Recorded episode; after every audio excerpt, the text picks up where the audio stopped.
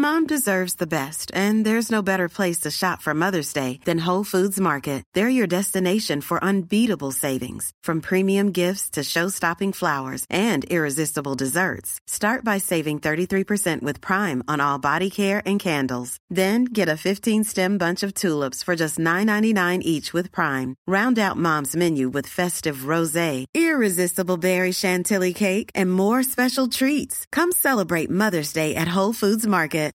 Millions of people have lost weight with personalized plans from Noom, like Evan, who can't stand salads and still lost 50 pounds. Salads, generally, for most people, are the easy button, right? For me, that wasn't an option. I never really was a salad guy. That's just not who I am. But Noom worked for me. Get your personalized plan today at Noom.com. Real Noom user compensated to provide their story. In four weeks, the typical Noom user can expect to lose one to two pounds per week. Individual results may vary. Burrow's furniture is built for the way you live. From ensuring easy assembly and disassembly to honoring highly requested new colors for their award-winning seating, they always have their customers in mind. Their modular seating is made out of durable materials to last and grow with you. And with Burrow, you always get fast, free shipping. Get up to 60% off during Burrow's Memorial Day sale at burrow.com slash ACAST. That's burrow.com slash ACAST. burrow.com slash ACAST.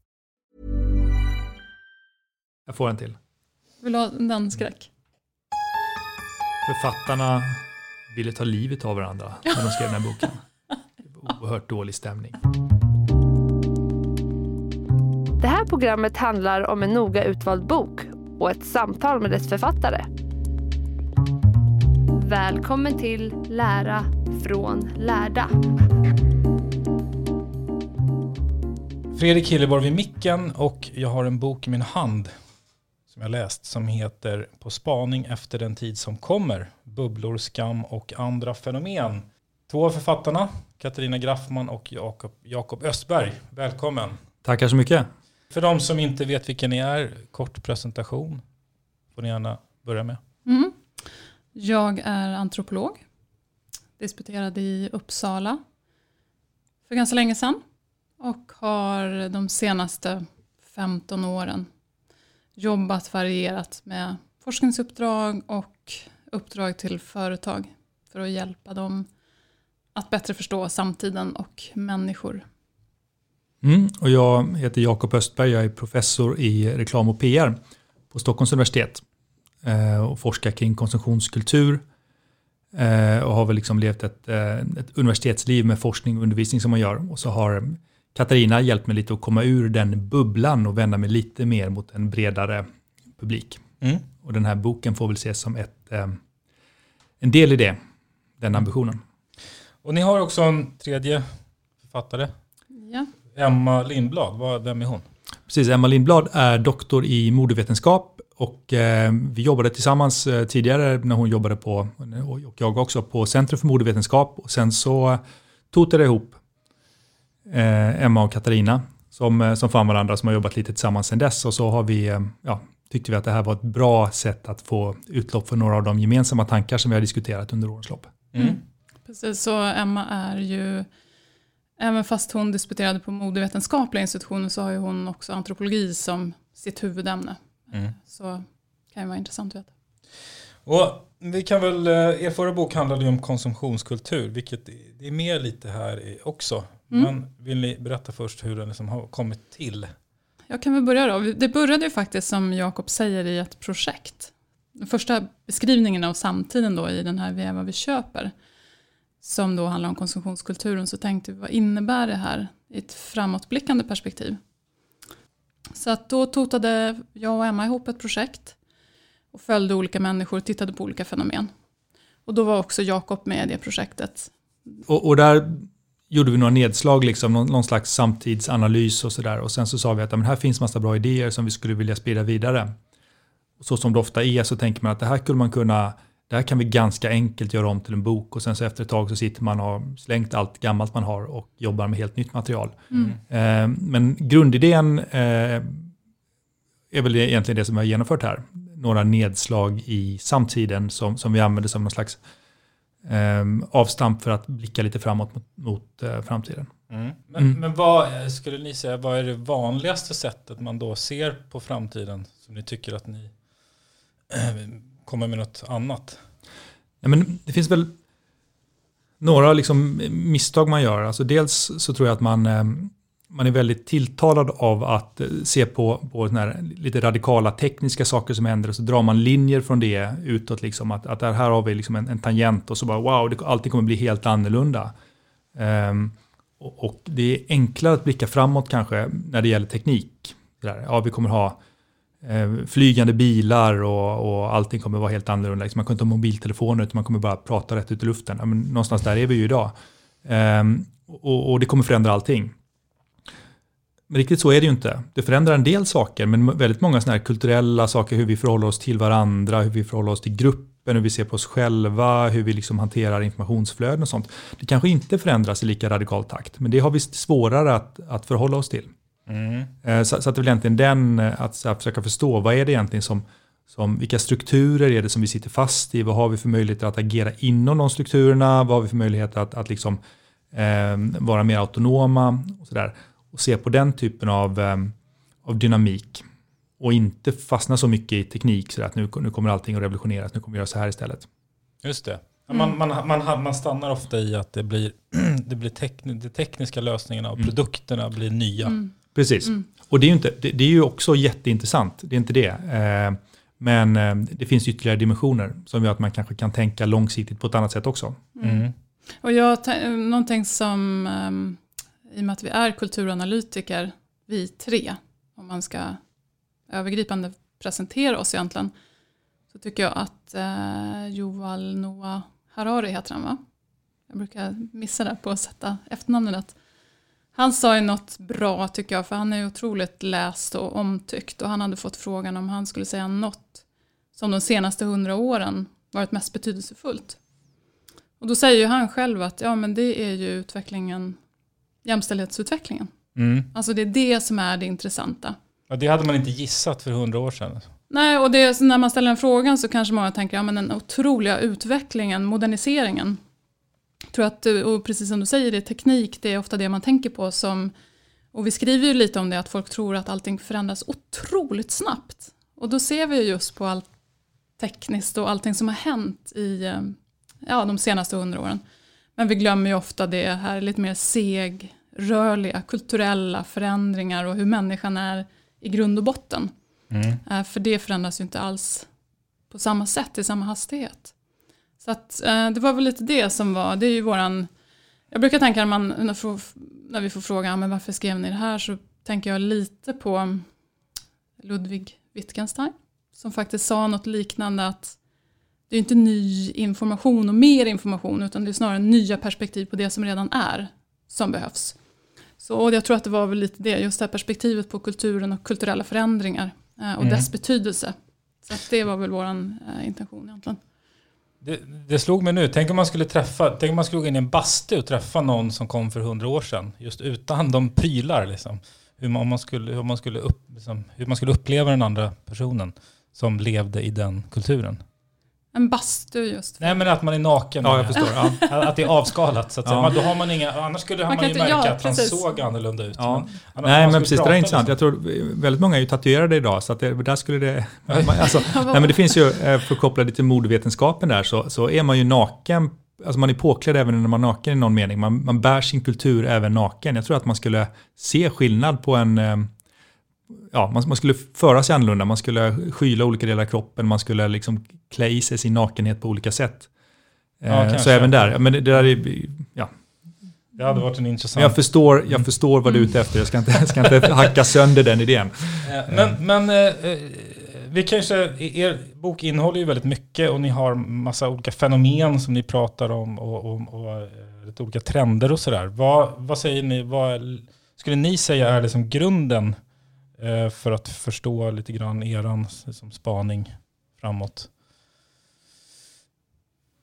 Nej, men, någon slags grundfundament och, och där tar ju liksom vi vid där förra boken slutade, vi är vad vi köper, där vi tittar på konsumtionskultur, att vi lever i en konsumtionskultur där väldigt mycket av det vi gör och uttrycker medieras genom marknaden. Liksom. Att marknaden nästlas in på väldigt många domäner av våra liv och, och, gör saker med oss och vi gör saker med de här artefakterna som kommer från marknaden. Mm. Um, så, så, det är någon slags grundfundament. Och sen så slår vi då ner på, på vissa fenomen, alltså det här bubbelfenomenet, till exempel att vi lever i bubblor eh, och det beskrivs ofta som någonting nytt. Eh, så här, helt, eh, ja, nu, nu gör vi det. Men så, någon, i någon mening så har vi alltid kanske ännu mer tidigare levt i någon form av bubblor. Men då uppfattar vi liksom det som hela världen. Lever man i en liten by till exempel, som de flesta människor gjorde för några hundra år sedan, ja, då var det också en bubbla. Eh, där saker fick liksom det blir sådana echo chamber-fenomen i de här små bubblorna. Mm. Så kanske lever vi egentligen mindre i bubblor idag än vad vi gjorde tidigare. Men, men bubblifieringen är någonting som vi pratar om och vi diskuterar lite fram och tillbaka. Eh, du nämnde två av de här fem fenomenen. Mm. Väl? Mm. Alltså konsumtion, bubblor som du nämnde, mm. Mainstream, hållbarhet och äkthet. Då. Mm. Har ni ringat in som fem mm. områden. Vad ska man ha de här fem områdena till? Man kan se dem som perspektiv, alltså att om man, man kan här, tänka lite mer kring något av dem och så kan man titta på andra fenomen utifrån det perspektivet. Så där. Ehm, jag har fått lite frågor nu, så här, folk har sagt att oh, är det inte snopet att den här boken kommer precis nu? Om ni hade, om ni hade haft några månader till på er, då kunde ni tagit in hela den här eh, coronaepidemin liksom i det hela och det hade blivit en mycket mer relevant bok. Synd att ni missade det tåget.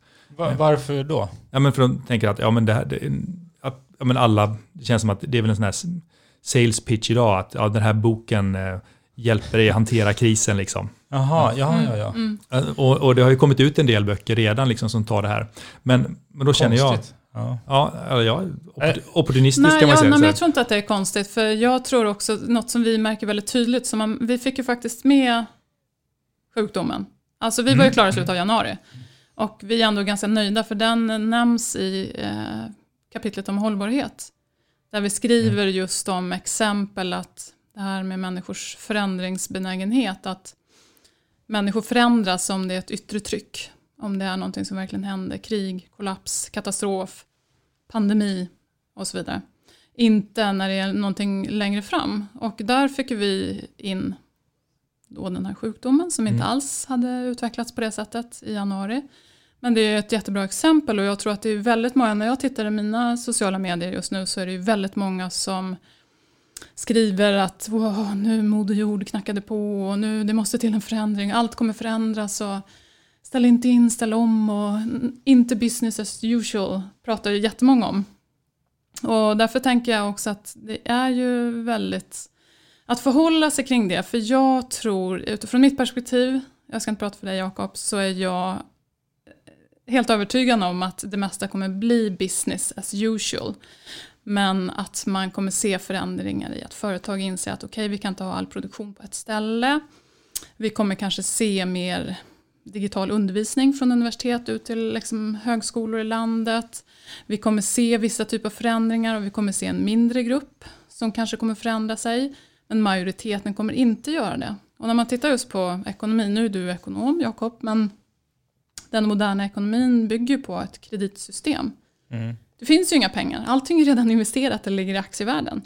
Så nu när det ska liksom skjutas in pengar till alla, det är ju på något sätt bara ett ja, trolleri med pengar och tid. Vilket innebär att när allting liksom släpper, då kommer ju företagen kommer, de kommer behöva dra på ännu mer. För liksom, man har levt på krediter. Men, men det där är intressant, jag menar det är inte exakt vilka delar i boken som, som man kan stå på när man spanar framåt mot, mot de här effekterna. Men men eh, jag tror att man ska inte underskatta heller att här har vi fått en chans liksom på global nivå att fundera på vad som händer när man faktiskt gör saker och ting annorlunda.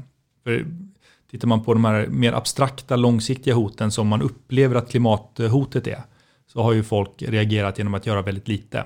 Mm. Eh, och, sagt, och, myndigheter har sagt att det, det, går inte, de förändringar som föreslås av klimataktivisterna de är helt världsfrånvända. Och så kommer det här och så gör man ännu mer radikala förändringar som har enorm effekt på, på samhället och ekonomiska system. Men också för de enskilda individerna. Där man då, om man kopplar till exempel till eh, kapitlet om autenticitet. Eh, och att liksom det som har hänt nu för väldigt många är att man, man stannar upp och tar det lite långsammare. Eh, därför att man inte, ja, sådär, det är slut på mjöl och jäst för folk har börjat baka, liksom sådana grejer som man inte tycker att man hinner med annars. Och jag tror att det kan få en del långsiktiga konsekvenser, att man faktiskt liksom upptäcker, liksom man får det här lugnet som man inte har, därför att det hela tiden pockar på liksom att du måste göra det här, du måste hinna med Mm. eh, alla aktiviteter och sådär. Och här får man en chans att liksom lite blicka inåt, eh, som kan ha långsiktiga effekter. Man får fundera på vad som är viktigt och inte viktigt. Och sådär. Ja, jag, jag skulle också gissa att när man ser de här bilderna nu över Paris till exempel, och de städerna där det helt plötsligt så liksom ser man himlen, eller där är städer där det är väldigt mycket luften är man, helt enkelt eh, av miljöförstöring så ser man inte eh, klart. Och när man gör det nu så borde väl folk liksom, oj, jäklar. Nej, men verkligen, jag tror också det att, att, att när man då släpper på trafiken och sådär, att, att alla kommer inte säga att gud vad härligt det blev. Så här, de här bilderna på, på städer i Indien, eh, så där, där man plötsligt ser Himalaya, det har man inte gjort på 30 år. Liksom. Mm. Ehm, jag är inte säker på att man bara helt kommer gå tillbaka och tycka att eh, Det är okej. business as usual. Nej. Utan att man blir kanske medveten om de här, det är lite så att man har gradvis ökat eh, temperaturen liksom och så har folk anpassat sig. Och nu tar man bort det och det är inte säkert att vi kommer tycka att det är lika härligt det livet som vi nu längtar tillbaka till. Men jag skulle vilja eh, bara zooma in och återkomma till de här fem fenomenen som, som vi swishade förbi förut. För jag tycker de är väldigt spännande, eh, så bara så att man lite grann förstår. Ehm, konsumtion är ju lite grann konsumtionskultur, som, som ni har pratat om tidigare. Vi är vad vi konsumerar, eller har ni Mm, någon som, precis. det är den korta versionen, att Ja. vi, vad vi lever i idag. Och det som vi kanske har lagt till i det kapitlet är ju det som vi pratar jättemycket om, är ju det här humanistiska rationaliteten. Mm. Det som kanske egentligen är avgörande för hur vi- människor beter oss, fast hela vår kultur, samtid, allting bygger på den teknokratiska rationaliteten. Det här att skicka ut information, människor bearbetar information, ändrar, ändrar beteende rationellt eh, avvägt helt enkelt. Alltså att man överskattar. Vi, kan ta ett konkret exempel bara där, liksom att det, är ju väldigt många som ställer sig frågan att ja, men herregud, vi, vi har ju så mycket information. Men ta situationen vi befinner oss nu i med, med den här krisen som vi är inne i med, med eh, covid-19 som sprider sig i samhället och sådär. Eh, och så, så får vi massor av information, håll ett avstånd på, på två meter, eh, träffa inte människor som du absolut inte måste träffa och, och sådär. Um, information och konsekvenser, det här kommer kunna hända om du inte gör det. Liksom. Uh, och så ser man ändå folk som sitter på uteserveringar och, och ehm, liksom tvångsmässigt kindpussas och, och, och håller på. Varför gör de det? Jo, men därför att det är någonstans i humanistisk rationalitet i det. Att, att, ja, men, ja, men att upprätthålla de här, liksom, att visa att eh, det, kan upplevas, liksom, om, man, om någon kommer och, och liksom öppnar famnen och säger att men det var länge sedan vi sågs. eh, Så är det en väldigt offensiv handling, så här mellanmänskligt, att säga att nej du, jag vill inte krama dig nu, för jag, eh, för jag tror att du är besudlad. Eh, Ehm, och utifrån ett teknokratisk rationalitet så är det bara, men är du dum i huvudet? Låt bli det där, bara stanna borta. Men utifrån en humanistisk rationalitet så kan man liksom förstå att ja, men, ja, det, det, man knyter ett band där. Det kanske är en, den där kramen i, i dessa tider betyder ännu mer. Det är liksom att jag litar på dig. Så vi, att, att vi är liksom inte rationella varelser som man ibland kan överskatta och tro. Mm. Att vi Exakt så. köper det som är bäst för oss, utan vi köper det vi gillar. Mm. Köper märkeskläder och... Ja, och framförallt det att det som bygger vår eh, grupptillhörighet. Mm. Vår roll eh, i den sociala grupp vi tillhör. Mm. Att väldigt, väldigt mycket av våra beteenden är ju faktiskt styrda av det. Inte av mig som enskild individ som på något sätt är separerad från ett sammanhang. Mm. Mm. Och det, jag tycker det är slående när man pratar med folk om det där att man är ju, vi är ju i det. Så att det är lätt, det är nästan att man, ja men det är helt självklart.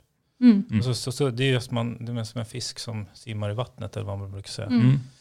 Men eh, och, om vi går vidare då från konsumtion till mainstream som jag tycker var väldigt kul. Det var lite roande också, Ja. det kapitlet. Ja, men det, är ett, det är ett spännande ämne och där kan man säga att eh, Emma Lindblad, då, den tredje författaren här, eh, skrev sin avhandling just kring vanlighet och mainstreamkulturen och sådär. Och hur mycket arbete det krävs för att vara vanlig. Att hålla sig den här smala vanlighetens stig, liksom, eller vanlighetens smala stig. Att inte tra- trilla åt vare sig det ena eller andra hållet. Eh, och hur mycket vanligheten och behovet av att tillhöra den här eh, som ofta beskrivs som någon slags vag grupp i mitten och så tittar man mer på extremerna på båda sidor. Men den här vaga gruppen i mitten den är väldigt regelstyrd liksom, och det är inte helt lätt. Mm. Och då menar ni det som, sam, som, sam, som folk, som, som Alltså vad är de här vanliga? Är det så?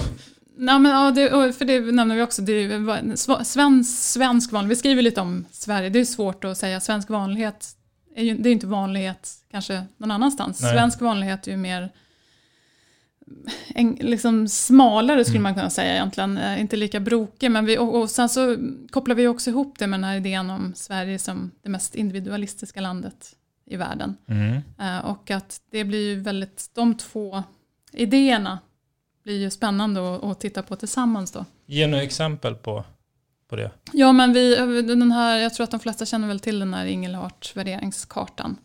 Där Sverige är det mest extrema landet. Och att vi svenskar har fått för oss att vi är så individuella och även tror vi, det är inte att vara vanlig är inte direkt, ah, men jag bryr mig inte så mycket, jag är inte vanlig. Man har en idé om sin egen individualitet. Um, så att uh, just hur man formar sig utifrån det så ska man ju kanske vara lite avvikande från sin grupp.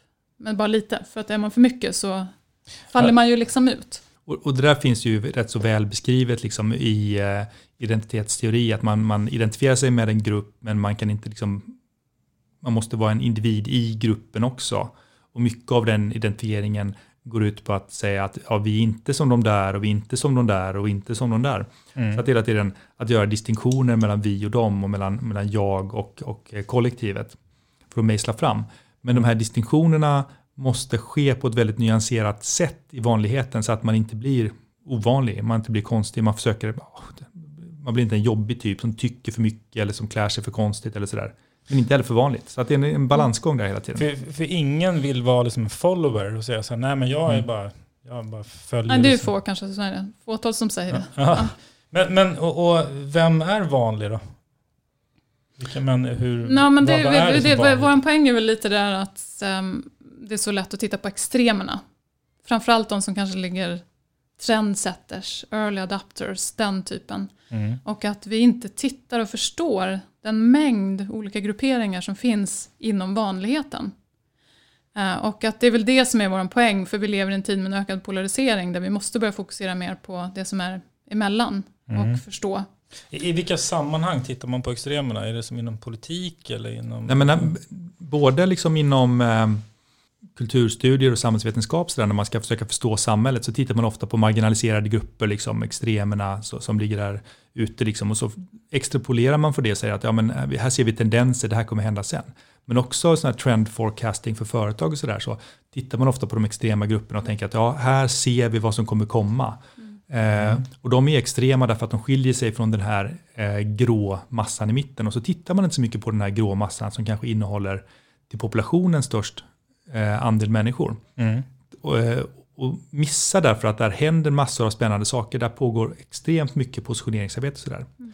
Men, men kan inte beskriva den här eh, den vanliga massan lite mer? Som man ger exempel på eh, jag tror det som är viktigt här är att, att det här med vanligheten, det är inte ett försök att identifiera ett antal människor, att sätta hatt, vanlighetshattar på, på, på, en population. Liksom. Det här är inte ett demografiskt element, utan det här är ett kulturellt ideal. Att, mm. liksom, att sträva efter att vara vanlig snarare än att sticka ut. Att det är någonting som präglar oss ganska mycket.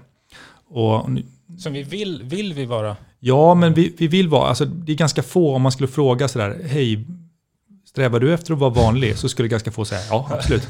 men, men ähm, så att man kan säga... Det Anders skulle. Ja, nej, nej, tror jag inte. Äh, inte ja, men, det, det. Men, men däremot så, så man använder det begreppet som vi använder det så är det någonting som man ser väldigt tydligt att man försöker hitta nyanserade sätt att förhålla sig till. Eh, till, till, vad som händer. Och ska vi inte tjata sönder att vi befinner oss i en, eh, liksom, en kris med, med, en pandemi som sprider sig. Liksom. Men jag tror ändå att det är ganska illustrativt att titta på hur man ska, reagerar kring, eh, kring de hot som vi nu har nu med, med eh, covid-19.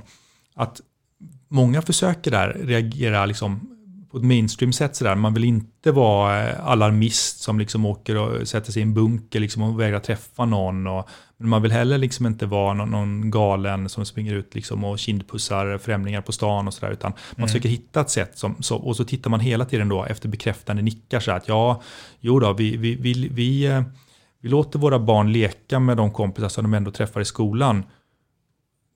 Ja, och så, så, så, hoppas man att någon ska dunka i ryggen och säga att ja, det, det är klokt. Liksom. Mm. Eller, det gör vi med. Mm. säger de. Mm. Och sådär. Ja, just Så det, att- man förhåller ja, sig till- Och, Ja, och, och, då, och då finns det liksom en smal stig där, att man, man får inte bli för extrem. För jag menar, man skulle kunna tänka sig att, att eh, ett annat samhälle sk- skulle kunna vara sådär att ja, men nu, nu, nu jäklar, nu, nu, nu kämpar vi med näbbar och klor för att inte träffa någon. Nu jäklar isolerar vi oss liksom och träffar inte någon.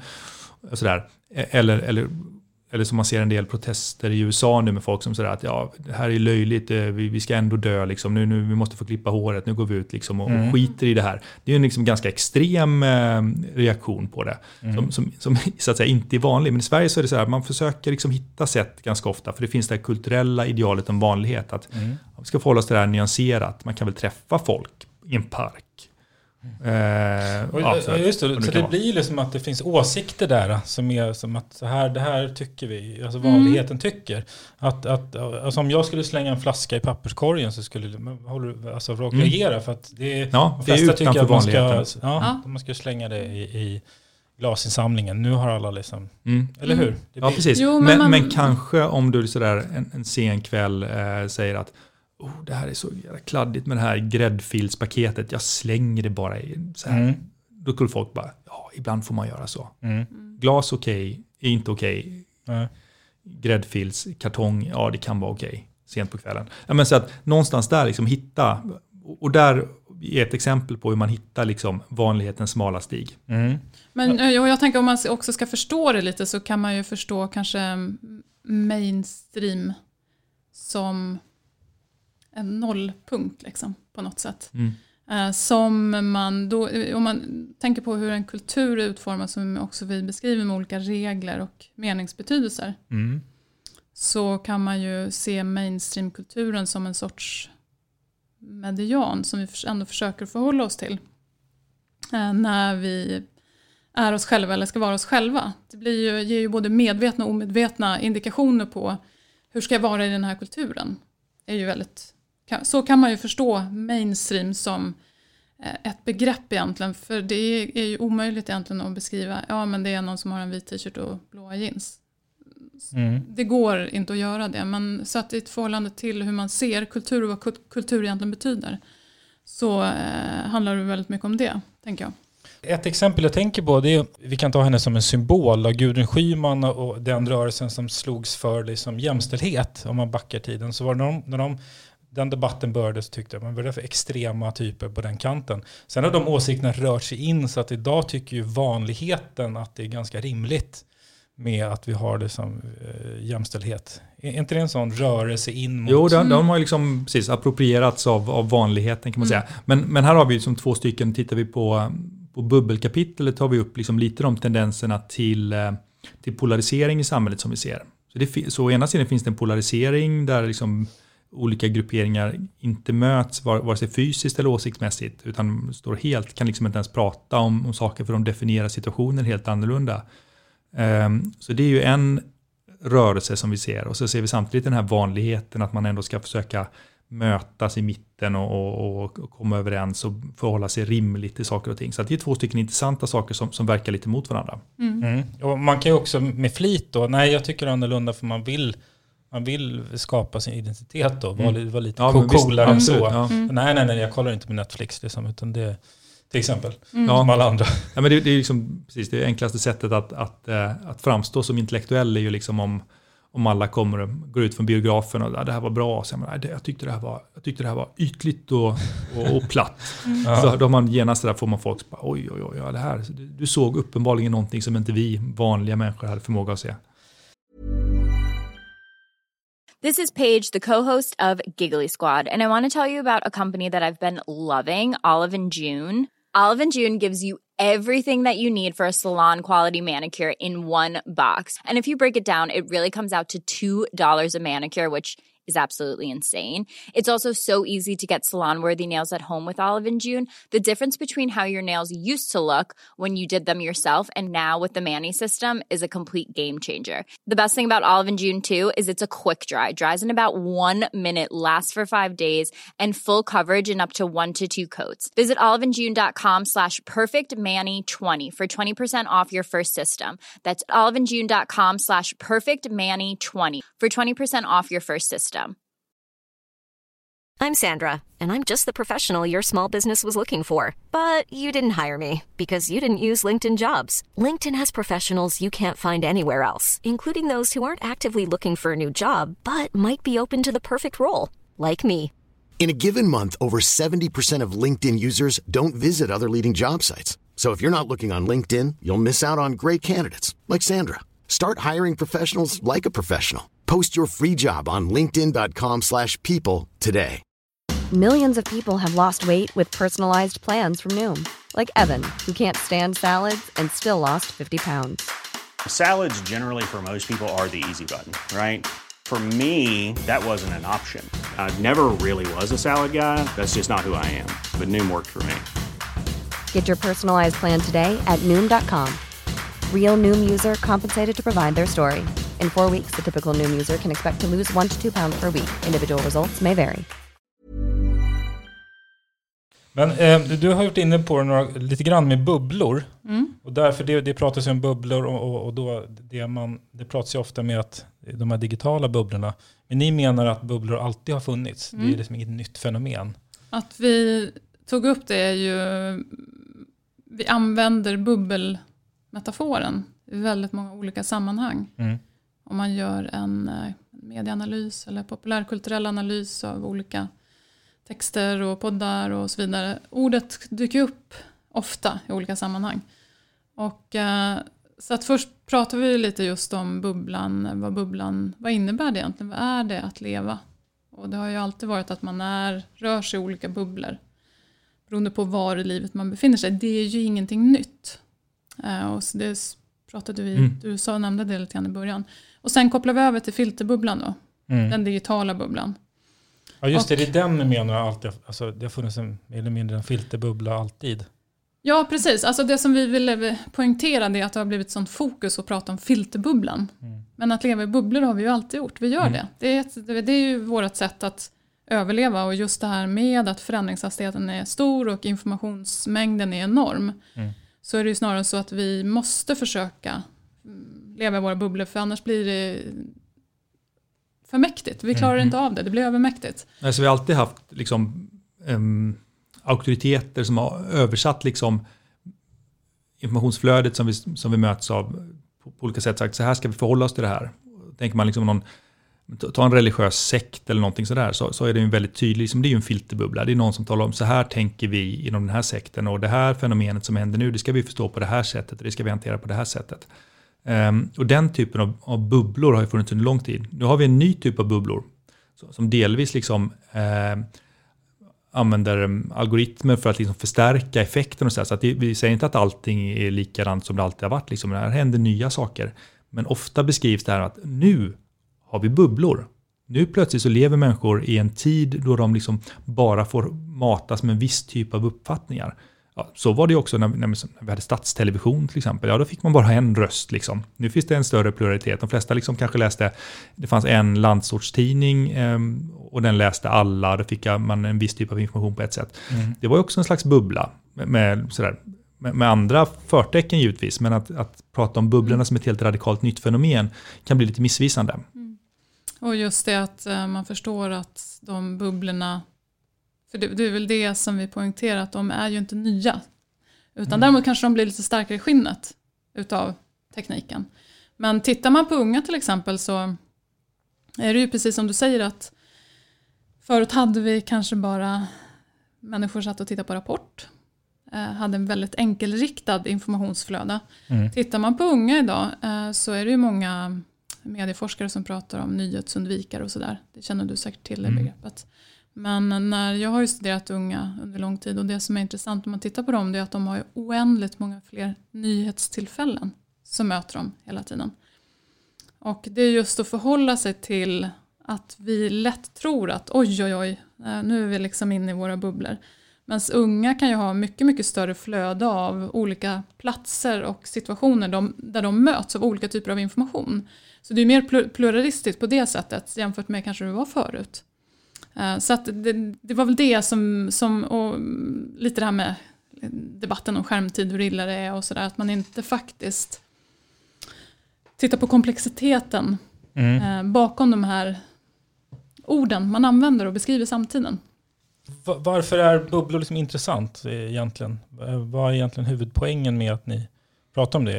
Just, och bu- bubblor menar med att man är liksom inne i sin, sina intresseområden eller sina informationsflöden. Eller, Nej, men nå, alltså, någonstans kan man säga att, att när man pratar om kultur så, så, så pratar man om bubblor. Liksom. Att, att vi bör, man kan beskriva det som, som någon lök, liksom, där det finns en li, liten bubbla längst in och så är det större bubblor och så större bubblor. Och så där.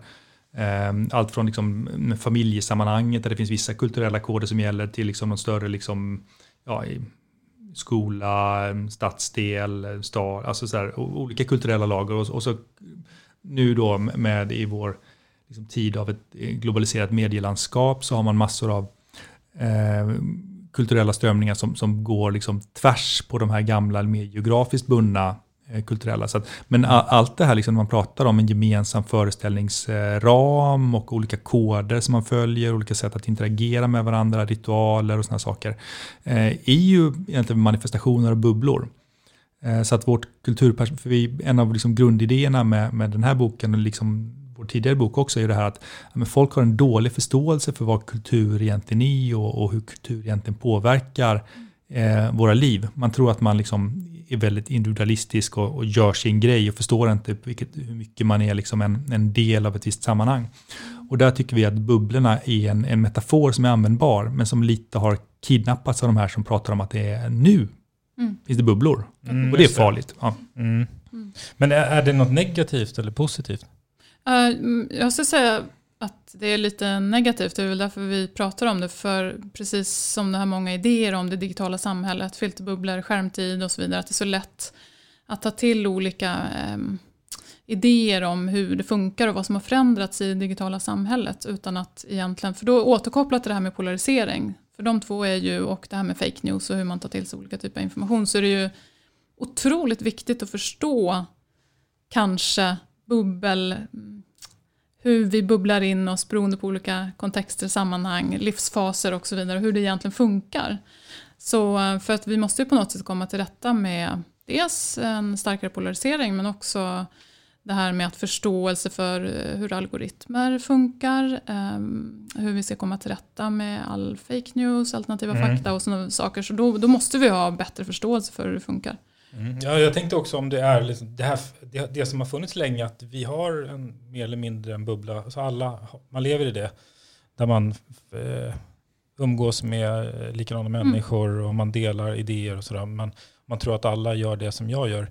Men är det negativt eller är det, Det, logiskt? Liksom? så här, det, det är som det är. Ja, det, Ja, precis. precis. Så här, nej, men jag tror att det, det är inget man kan jobba emot. Utan, men däremot kan man vara medveten om det och, och förstå den dynamiken. Men att, liksom, att det är ju inte dåligt i sig. Det är ju Mm. ett sammanhang och det, jag tror att det är helt, Det är omöjligt, kultur, att- helt precis. omöjligt att tänka sig en mänsklighet utan det. Mm. Mm, precis. Eh, och, och av de här fem så, ni har ju ehm, hållbarhet och sen äkthet också. Ja. Ehm, äkthet, det är ju eh, också ett spännande fenomen. Mm. Vad, eh, hur beskri- kan du beskriva det? Det är väl mycket att det börjar, att det är väldigt mycket prat om det och det är också en sån här Mm. bara wow, äkta, är det nya heta, den stora starka trenden och det vill säga, nej men så har det kanske inte riktigt varit. Utan det är också någonting som verkligen har funnits. Jaha, alltid. ja, att, folk, att man pratar om det som att det är något nytt. Ja men att det är en trend liksom, att nu Mm. det är Mm. så viktigt och har blivit så stort och det är det vi måste jobba på, autenticitet och sådana saker. Men, Mm. men också att, att det har skett liksom ett, jag tror att ett skifte i hur vi förstår äkthet. Från liksom någon, någon ehm, ganska enkel, nästan simplistisk, där, någon, någon ehm, så här, äkthet som, ja, är det här riktigt guld eller inte? Den här vasen som står att den är tillverkad i i Finland, är den verkligen det? Eller kommer den, är den tillverkad i Kina? Är det en äkta finsk vas det här? Liksom, eller vad det nu kan vara för någonting. Eh, det är en liksom ganska enkel äkthet som, som, som bygger på ja, sådär, eh, en slags binär ja eller nej-fråga. Mm. Eh, till liksom någon mer förhandlad äkthet. Sådär, att ja, men det, det här är, är det här en riktig är det här en riktig hipster öl vad det nu kan Mm. vara. Liksom bara, ja, nej, men den är ju tillverkad av, eh, det här bryggeriet ägs ju av Spendrups. Ja, fast det, samtidigt är det ett litet bryggeri. Det var ju några snubbar som började brygga i badkaret och nu har de skalat upp lite. Så att det kanske inte spelar någon roll att Spendrups äger. Ja, fast de använder ju Spendrups distributionskanal. Alltså så här, Då håller man på att förhandla. Så här, är det här the real deal? Är detta en, en eh, microbrew på riktigt? Ja, ska man hålla på liksom och, och förhandla och så kan olika ha olika förståelser. Eh, så det är liksom någon slags förhandlad äkthet som, som har varit liksom ett sätt att förhålla sig till det här. Till någon form av liksom lite mer nästan nihilistisk eh, existentiell autenticitet. Så att, ja, det här känns äkta, det här får mig att känna mig, när jag dricker den här, jäklar vad jag känner mig, ja, då är jag sann mot mig själv. Eh, och det har funnits ganska mycket sådana vindar, att ja, du, måste, du måste vara sann mot dig själv och känns det bra för dig så är det bra. Och så där. Mm. Mm.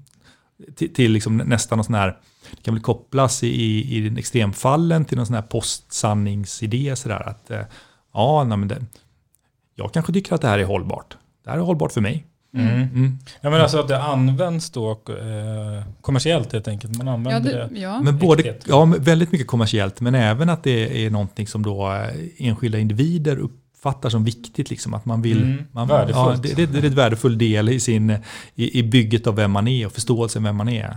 Och, då, och, och för vi skriver lite om det, att det är ju både egentligen rättvist och demokratiskt, att det inte längre är någon som definierar vad som är äkta. Men det kan ju också vara problematiskt, precis som du säger, att ja, men det här upplevs som äkta för mig. Mm. Ja, här går jag och har bestämt mig för att det här är äkta, äkta nu struntar jag i liksom, eh, alla andra vägar. Och där kommer vi, återkopplar vi också till eh, den självcentrerade kultur vi lever i. Att allting är upp till, dig, att du ska lösa dina problem, du ska ta hand om eh, när det kommer till hållbarhet till exempel, det är ju väldigt mycket individfokus. Mm. Eh, Så att eh, det är både egentligen demokratiskt och rättvist att det har skett den här förändringen men det kan ju också vara väldigt problematiskt för vad, om man nu behöver definiera vad autenticitet och äkta, äkta är egentligen så har det verkligen blivit utplånat på alla sätt Mm. och vis. Ja. Just det, och det som känns ä- ä- äkta här behöver inte göra det i en annan Nej. kultur. Och, Nej. nej. och i ett annat sammanhang Nej. och med andra personer. Nej, precis. Mm. Eh, Just det. Någon annan kanske inte vet vad det är ens för någonting vi pratar om. Nej. Nej, och det kanske kan vara i de här sammanhangen bra, liksom, att ja, ja, det, är bara jag, det är bara jag som förstår det här. Ja. Men, men blir det för, liksom, för individualistiskt kan det också bli någon, någon slags knasbollseffekt där. Ja. Mm. Och eh, den här femte då, hållbarhet, Mm. eh, också så- som ett fenomen. Vad, är det det som alla pratar om och som gäller nu? Eller vad är er liksom poäng med det? Nej, men att vi valde hållbarhet, det kändes som en, ett eh, självklart fenomen just också för att dels är det så många som pratar om det och vi var inne lite på det där med hållbar kommunikation, vad är det egentligen? Eh, pratat om Greta, generation Greta, idéer om hållbarhet, eh, önskningar, vi pratar ganska mycket om det, det tangerar ju väldigt, väldigt tajt till det som vi också pratar om i kapitlet om konsumtion med humanistisk rationalitet, varför människor inte ändras då som vi har varit inne på när vi har så mycket information om sakernas tillstånd. Så att det inkluderar så väldigt många bitar som vi kände att det här måste vi bara diskutera och lyfta vissa saker som föreställningar som är inte korrekta helt enkelt. Mm, och det är också ett, ett fenomen som man, så, såväl företag som enskilda individer, liksom konstant förhåller sig till. Det är inte okej att inte förhålla sig till det här för, för väldigt många. Eh, samtidigt som i och med att alla, inom citationstecken alla, eh, bryr sig så otroligt mycket om det här så blir det också en identitetsposition att vara den där som bara, nej, jag bryr mig faktiskt inte. Eh, Mm.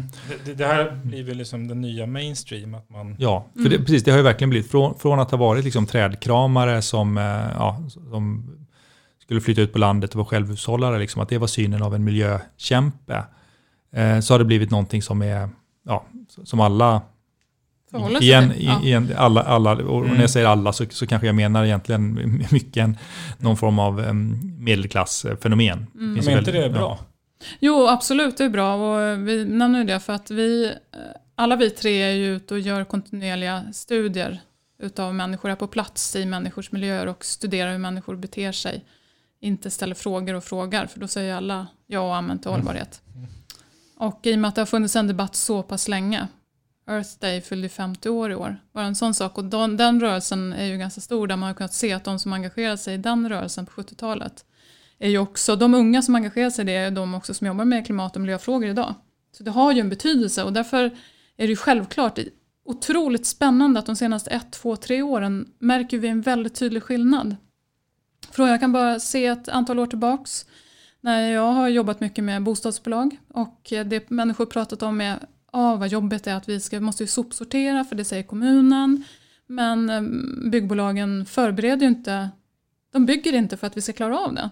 Det är det som har varit det mest, eh, kommit upp mest, som varit det mest tydliga och idag är det en jätte, jätteskillnad. Du kan ju mm. sitta på, ett, på en middag, du kan ju vara i olika typer av sammanhang och samtalet glider in på den här typen av frågor.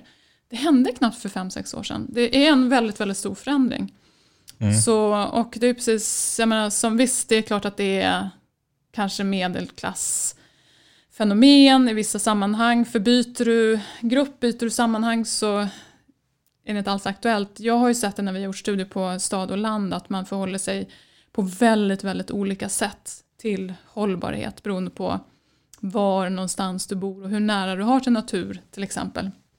Och skog. Så att det är klart att det är skillnad men det är tydligt att samtalet har förändrats. Mm. Mm. Och det är väl, man kan säga, vad, eller alltså det, det, finns de som kanske tycker illa om Greta, men hon har ändå gjort att det har kommit upp liksom på agendan mm. hos alla. Det har ju blivit så att alla vet ju om det någonstans, att det är ett problem. Alltså börja någonstans på ytterkanten, ja, sen, sen, absolut. sen rör det sig in till vanligheten.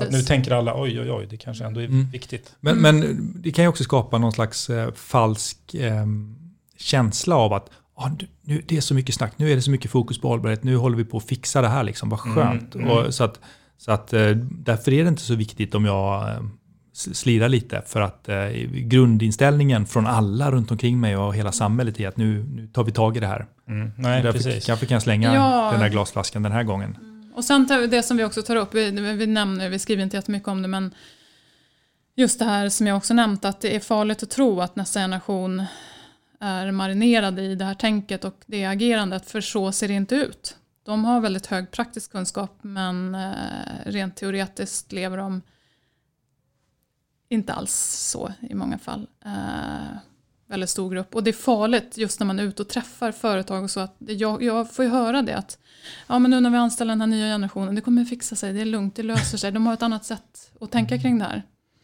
Så det är väl det också vi vill liksom poängtera på, att du säger att man vaggas in i någon trygghet. En eh, falsk trygghet. Ja, men lite så kan det vara. För det är klart att det kommer vara en stor grupp som är väldigt påverkade och förändrat hur de lever. Men det är också en väldigt stor grupp som inte gör det, mm. fast de har kunskapen. Så.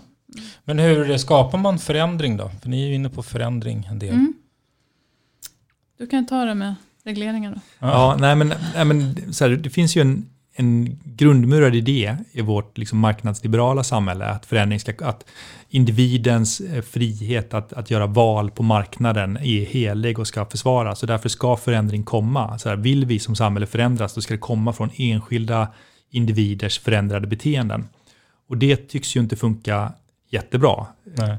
Tempot blir för långsamt och det finns liksom väldigt starka krafter som försöker få oss att inte förändras för att företag måste tjäna pengar och sådär.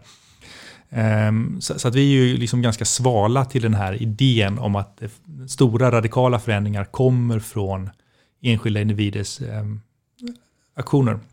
Utan snarare att det, måste, enskilda individers aktioner och, och liksom attitydförändringar, så här, det, det, är viktigt därför att det ger en plattform för politiker att fatta de mer drastiska beslut som måste fattas för förändring. Mm, nu måste jag ändå. Men och, och, om man tar då exempel miljöfrågan då, för den, där måste det ju ske en förändring. Vad, vad tror ni kommer liksom behövas och vad? Vi, vi, vi skriver ju lite grann att till, till att börja med så måste ju, men dels måste vi få en annan berättelse, en annan vision av det postfossila samhället. Mm. För där är också en, ja men det, det, finns det finns ganska lite berättelse kring det och väldigt när man är med människor och försöker förstå hur man förhåller sig till det så är det som att det är en mörk, dyster, dystopisk bild av framtiden som man har, som ja. man ser. Att det är bara en massa sorts... saker som man inte, så här, man ska inte få köpa kläder, man ska Nej, inte få precis. åka till Thailand, man ska inte få... Exakt, ja. och får, ja. får inte grilla längre på mina Ja, exakt. Så, så det är ju viktigt. Um, att? Ja, men att förändra berättelsen om ett annat samhälle. För Mm. vi är ju väldigt, och det eh, kommer vi in på i, i sista kapitlet där, att konsumtionskulturen som sådan eh, kommer ju att kvarstå. Men vi måste förändra eh, de kulturella aspekterna av konsumtionskulturen. För det är det som många, Mm. och det pr- nämnde vi också förut, att det är det som många är rädda för. Att oj, oj, ska jag bara få köpa ett par skor var tionde år? Ja, men- det finns men- många föreställningar om det. Liksom. Men ni lanserar ju inget alternativ. Det kommer, Alltså, i, jag- det jag kommer i lite- uppföljaren. Ja, men liksom, vad skulle den visionen kunna vara? För det, det stämmer ju att det är så. Men så kan man ju känna själv. Att, men vad är då alternativet då? Ja, eh, alternativet, dels är det ju, jag tänker så att en, eh, kultur är ju en, liksom en katalysator för hastigheten på hur man kan förändra. Eh, och bör skruva på olika delar av kulturen och vi konstaterar ju i slutet just att konsumtionskulturen kommer ju troligtvis att vara kvar för vi eh, har ju nu, vi bygger våra liv, rastret i våran samtid är konsumtion. Eh, och det handlar ju inte om att köpa nya saker, det är ju inte det vi pratar om. Så att skruva på olika liksom, em, moment i konsumtionskulturen, då kan man ju öka upp hastigheten på förändring. Eh, Så mm, nej, vi har inte några konkreta så att ja, alla måste köpa second hand, för det är ju väldigt problematiskt. Det är ju samma sak det här Mm. med att det är inte bättre att ha en tygkasse och gå och handla på ICA. Alltså det är mer komplext än så. Eh, förändringen i sig. Och det är lätt att man hamnar i de där som du också var inne på, att ja, men gör sig och så och så, så tror man att det är förändringen. Mm. Eh, Så att det är mer övergripande än så. Men, men det är där jag vill knyta an till liksom den, den potential som kanske ändå finns i vårt nuvarande läge där folk har tvingats ta det lite lugnare. Liksom man kan inte springa runt och, och, och shoppa lika mycket som innan. Man tvingas vara hemma och, och det föder en del nya beteenden. Därför att det finns ju rätt så mycket forskning som tittar på att ju mer tid och energi man tillbringar på, på liksom vissa objekt som man har, liksom, desto mer mening får de. Problemet i, i vårt samhälle idag är att, att objekt, de flesta objekt som vi omger oss med har så, betyder ingenting för oss. Så att vi, vi har dem hos oss och slänger vi bort dem. Liksom. Mm. Men nu är man hemma liksom och så, och, och så kanske man tar sig tid att baka eller vad det nu kan vara. Och det där brödet som man har bakat själv liksom, med de där sakerna som man hade hemma, liksom en bunke och en visp och sådär. De, de fylls med mening när man faktiskt gör det. Ehm, eh, och, ehm, och kanske man får en, en, en blick av det där, att jaha, man, man skulle kunna liksom lägga tid på sådana här mer vardagliga saker. Liksom. Eh, det finns väl till och med såna här extatiska eh, berättelser om att ja, men nu plötsligt så har jag, jag, jag, får, jag får inte komma ut, liksom, kan inte röra på mig, men jag har faktiskt börjat städa hemma för att eh, ja, det, jag kan Mm. inte ta hit någon längre. Och det är rätt härligt. Sen tror jag inte att det kan, Mm. kanske kommer leva kvar. Nu låter jag som någon slags nyfrälst eh, dåre här kanske. Men, men att det, fin- det finns någonting i den här långsamheten som vi, som vi kanske får en möjlighet att upptäcka under den, de, liksom, de unika förhållanden som vi befinner oss i. Och det tror jag är, är delvis hoppfullt. Mm. Nej, nej, för att ni, eh, precis, genomgående i boken så, eh, den här konsumtionskulturen är ju som en liten eh, ryggrad så. Och, och när man, men just när man tänker också, för det blir ju lite dystert också, man tänker köerna till Ullared kommer ju bli långa snart igen. Mm. Och, att få alla de som står där i kö att säga, men ni ska hemma, kan inte ni baka istället? Eller liksom vad, vad, det, det är lätt att se Man det köper här. väl bakplåtspapper på... I, Ja. 10-100 paket Ja. åt gången och så. Nej, nej, men just den här konsumtionen, det blir ju, eh, vad, vad, vad, hur kan man liksom få folk att agera? För folk vill ju heller inte sluta då som ni säger. Mm. Nej, det, såhär, kommer jag till sådana enk, enkla, Mm. enkla, nej men så här, det måste bli, så här, någonstans slutar det ju alltid med att nej, det måste bli dyrare. Vi, vi, vi Mm. måste, alltså marknadskrafterna som försöker få oss att köpa massa grejer som vi, som vi har kort tid och sen slänger bort och köper nytt. Mm. De är väldigt, väldigt starka, det är svårt att stå emot. Det måste bli dyrare, vi måste, det måste löna sig att, ehm, ja, att sakta ner tempot. Och där tycker jag liksom att sådana saker som att skattelättnader på reparationsarbeten, sånt som faktiskt har genomförts, Mm. är jättebra exempel på hur man kan trixa med det här, försöka, försöka få ner tempot. Mm. Ja, men, ja, och jag tänker du säger, ja men vi kommer inte med några alternativ. Nej, Eller vad är lösningen liksom? Nej, men det, och då kan jag säga så att om det är någonting som vi verkligen genomgående försöker trycka på så är det ändå, okej man, för när man står där och så tänker man så här, ja, vi måste göra någonting, så försöker vi ändå trycka på, okej men det är i alla fall inte en ny informationskampanj ni ska göra. Mm.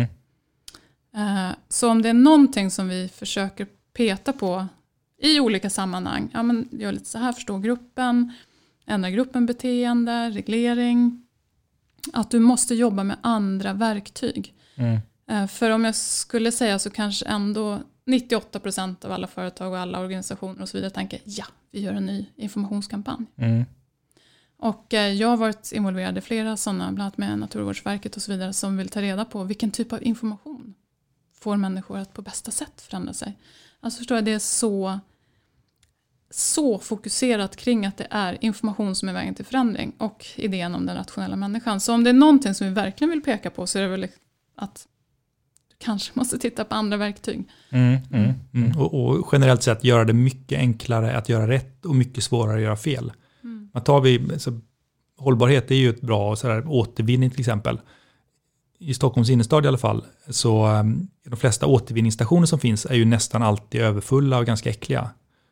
Lockar ju inte till att bete sig rätt, liksom, utan det är ganska lätt hänt att man ja, inte riktigt kanske gör riktigt så bra som man skulle kunna göra. Mm. Ehm, ja, där har vi ett exempel på hur man skulle kunna göra det enklare att göra det rätt. Mm. Genom att um, hyfsa upp det där. Ja, och, och sen lite det som vi också nämner att, att det ska inte finnas andra alternativ. Det är också ett sätt att gå. Att erbjuder du, har du tio olika t-shirts på H&M varav en är ett ekologiskt bättre alternativ. Ja, det kanske inte ska finnas de alternativen så att jag kan välja bort. När det kanske är en prisskillnad på 20-30 kronor eller något sånt där. Även när man bygger bostäder och så vidare. Du ska få färre alternativ. Ehm, och det är ju i linje med det där att då är det ju de val jag kommer göra är ju rätta val för det är också enklare för mig för att jag slipper stå där och försöka förhålla mig till olika val. Mm. Och när man tittar just på människors valsituationer om vi går bort då från kanske medelklassgruppen i Stockholm och tittar i ett bredare perspektiv så är det väldigt, väldigt ofta att det är pengen som styr. Till syvende och sist så är det ekonomin som styr vad jag gör för val eh, när jag ska välja någonting. Vi ska runda av. Jag brukar ju slu- avsluta med om ni har några, vad ni har för rekommendationer. Om man lyssnar på det här. Ja, men då, då tror jag att, eh, att vårt syfte bland annat med den här boken är ju för att individer ska liksom få lite olika perspektiv. Så jag hoppas att det här är en bok som är full av igenkänning och så, som ger den här känslan av att eh, Mm. ja, men, just, men så här håller vi på. Varför gör vi det? Ja, det gör vi på grund av det här. Så att en, hoppas att den, att den leder till självförståelse i väldigt hög utsträckning. Mm. Eh, och den självförståelsen kan ju användas dels för att liksom ja, förstå varför man gör som man gör, kanske förändra sig eller om man jobbar med, med någonting där man försöker förändra människors beteenden, få dem att köpa ens egna produkter eller, eller sådär, så, så kan man säkert också få insikt.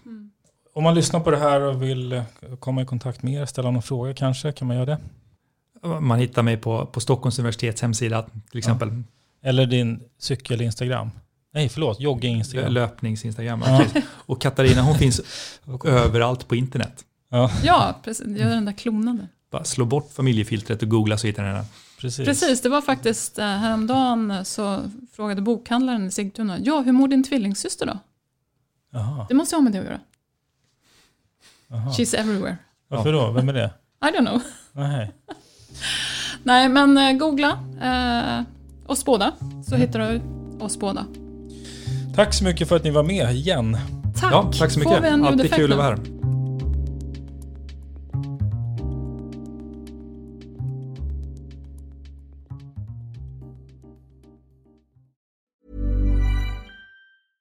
Imagine the softest sheets you've ever felt. Now imagine them getting even softer over time. That's what you'll feel with Bowl and Branch's organic cotton sheets. In a recent customer survey, 96% replied that Bowl and Branch sheets get softer with every wash. Start getting your best night's sleep in these sheets that get softer and softer for years to come. Try their sheets with a 30-night guarantee. Plus, get 15% off your first order at bowlandbranch.com. Code BUTTERY. Exclusions apply. See site for details. Planning for your next trip? Elevate your travel style with Quince. Quince has all the jet setting essentials you'll want for your next getaway, like European linen, premium luggage options, buttery soft Italian leather bags, and so much more. And is all priced at 50 to 80% less than similar brands.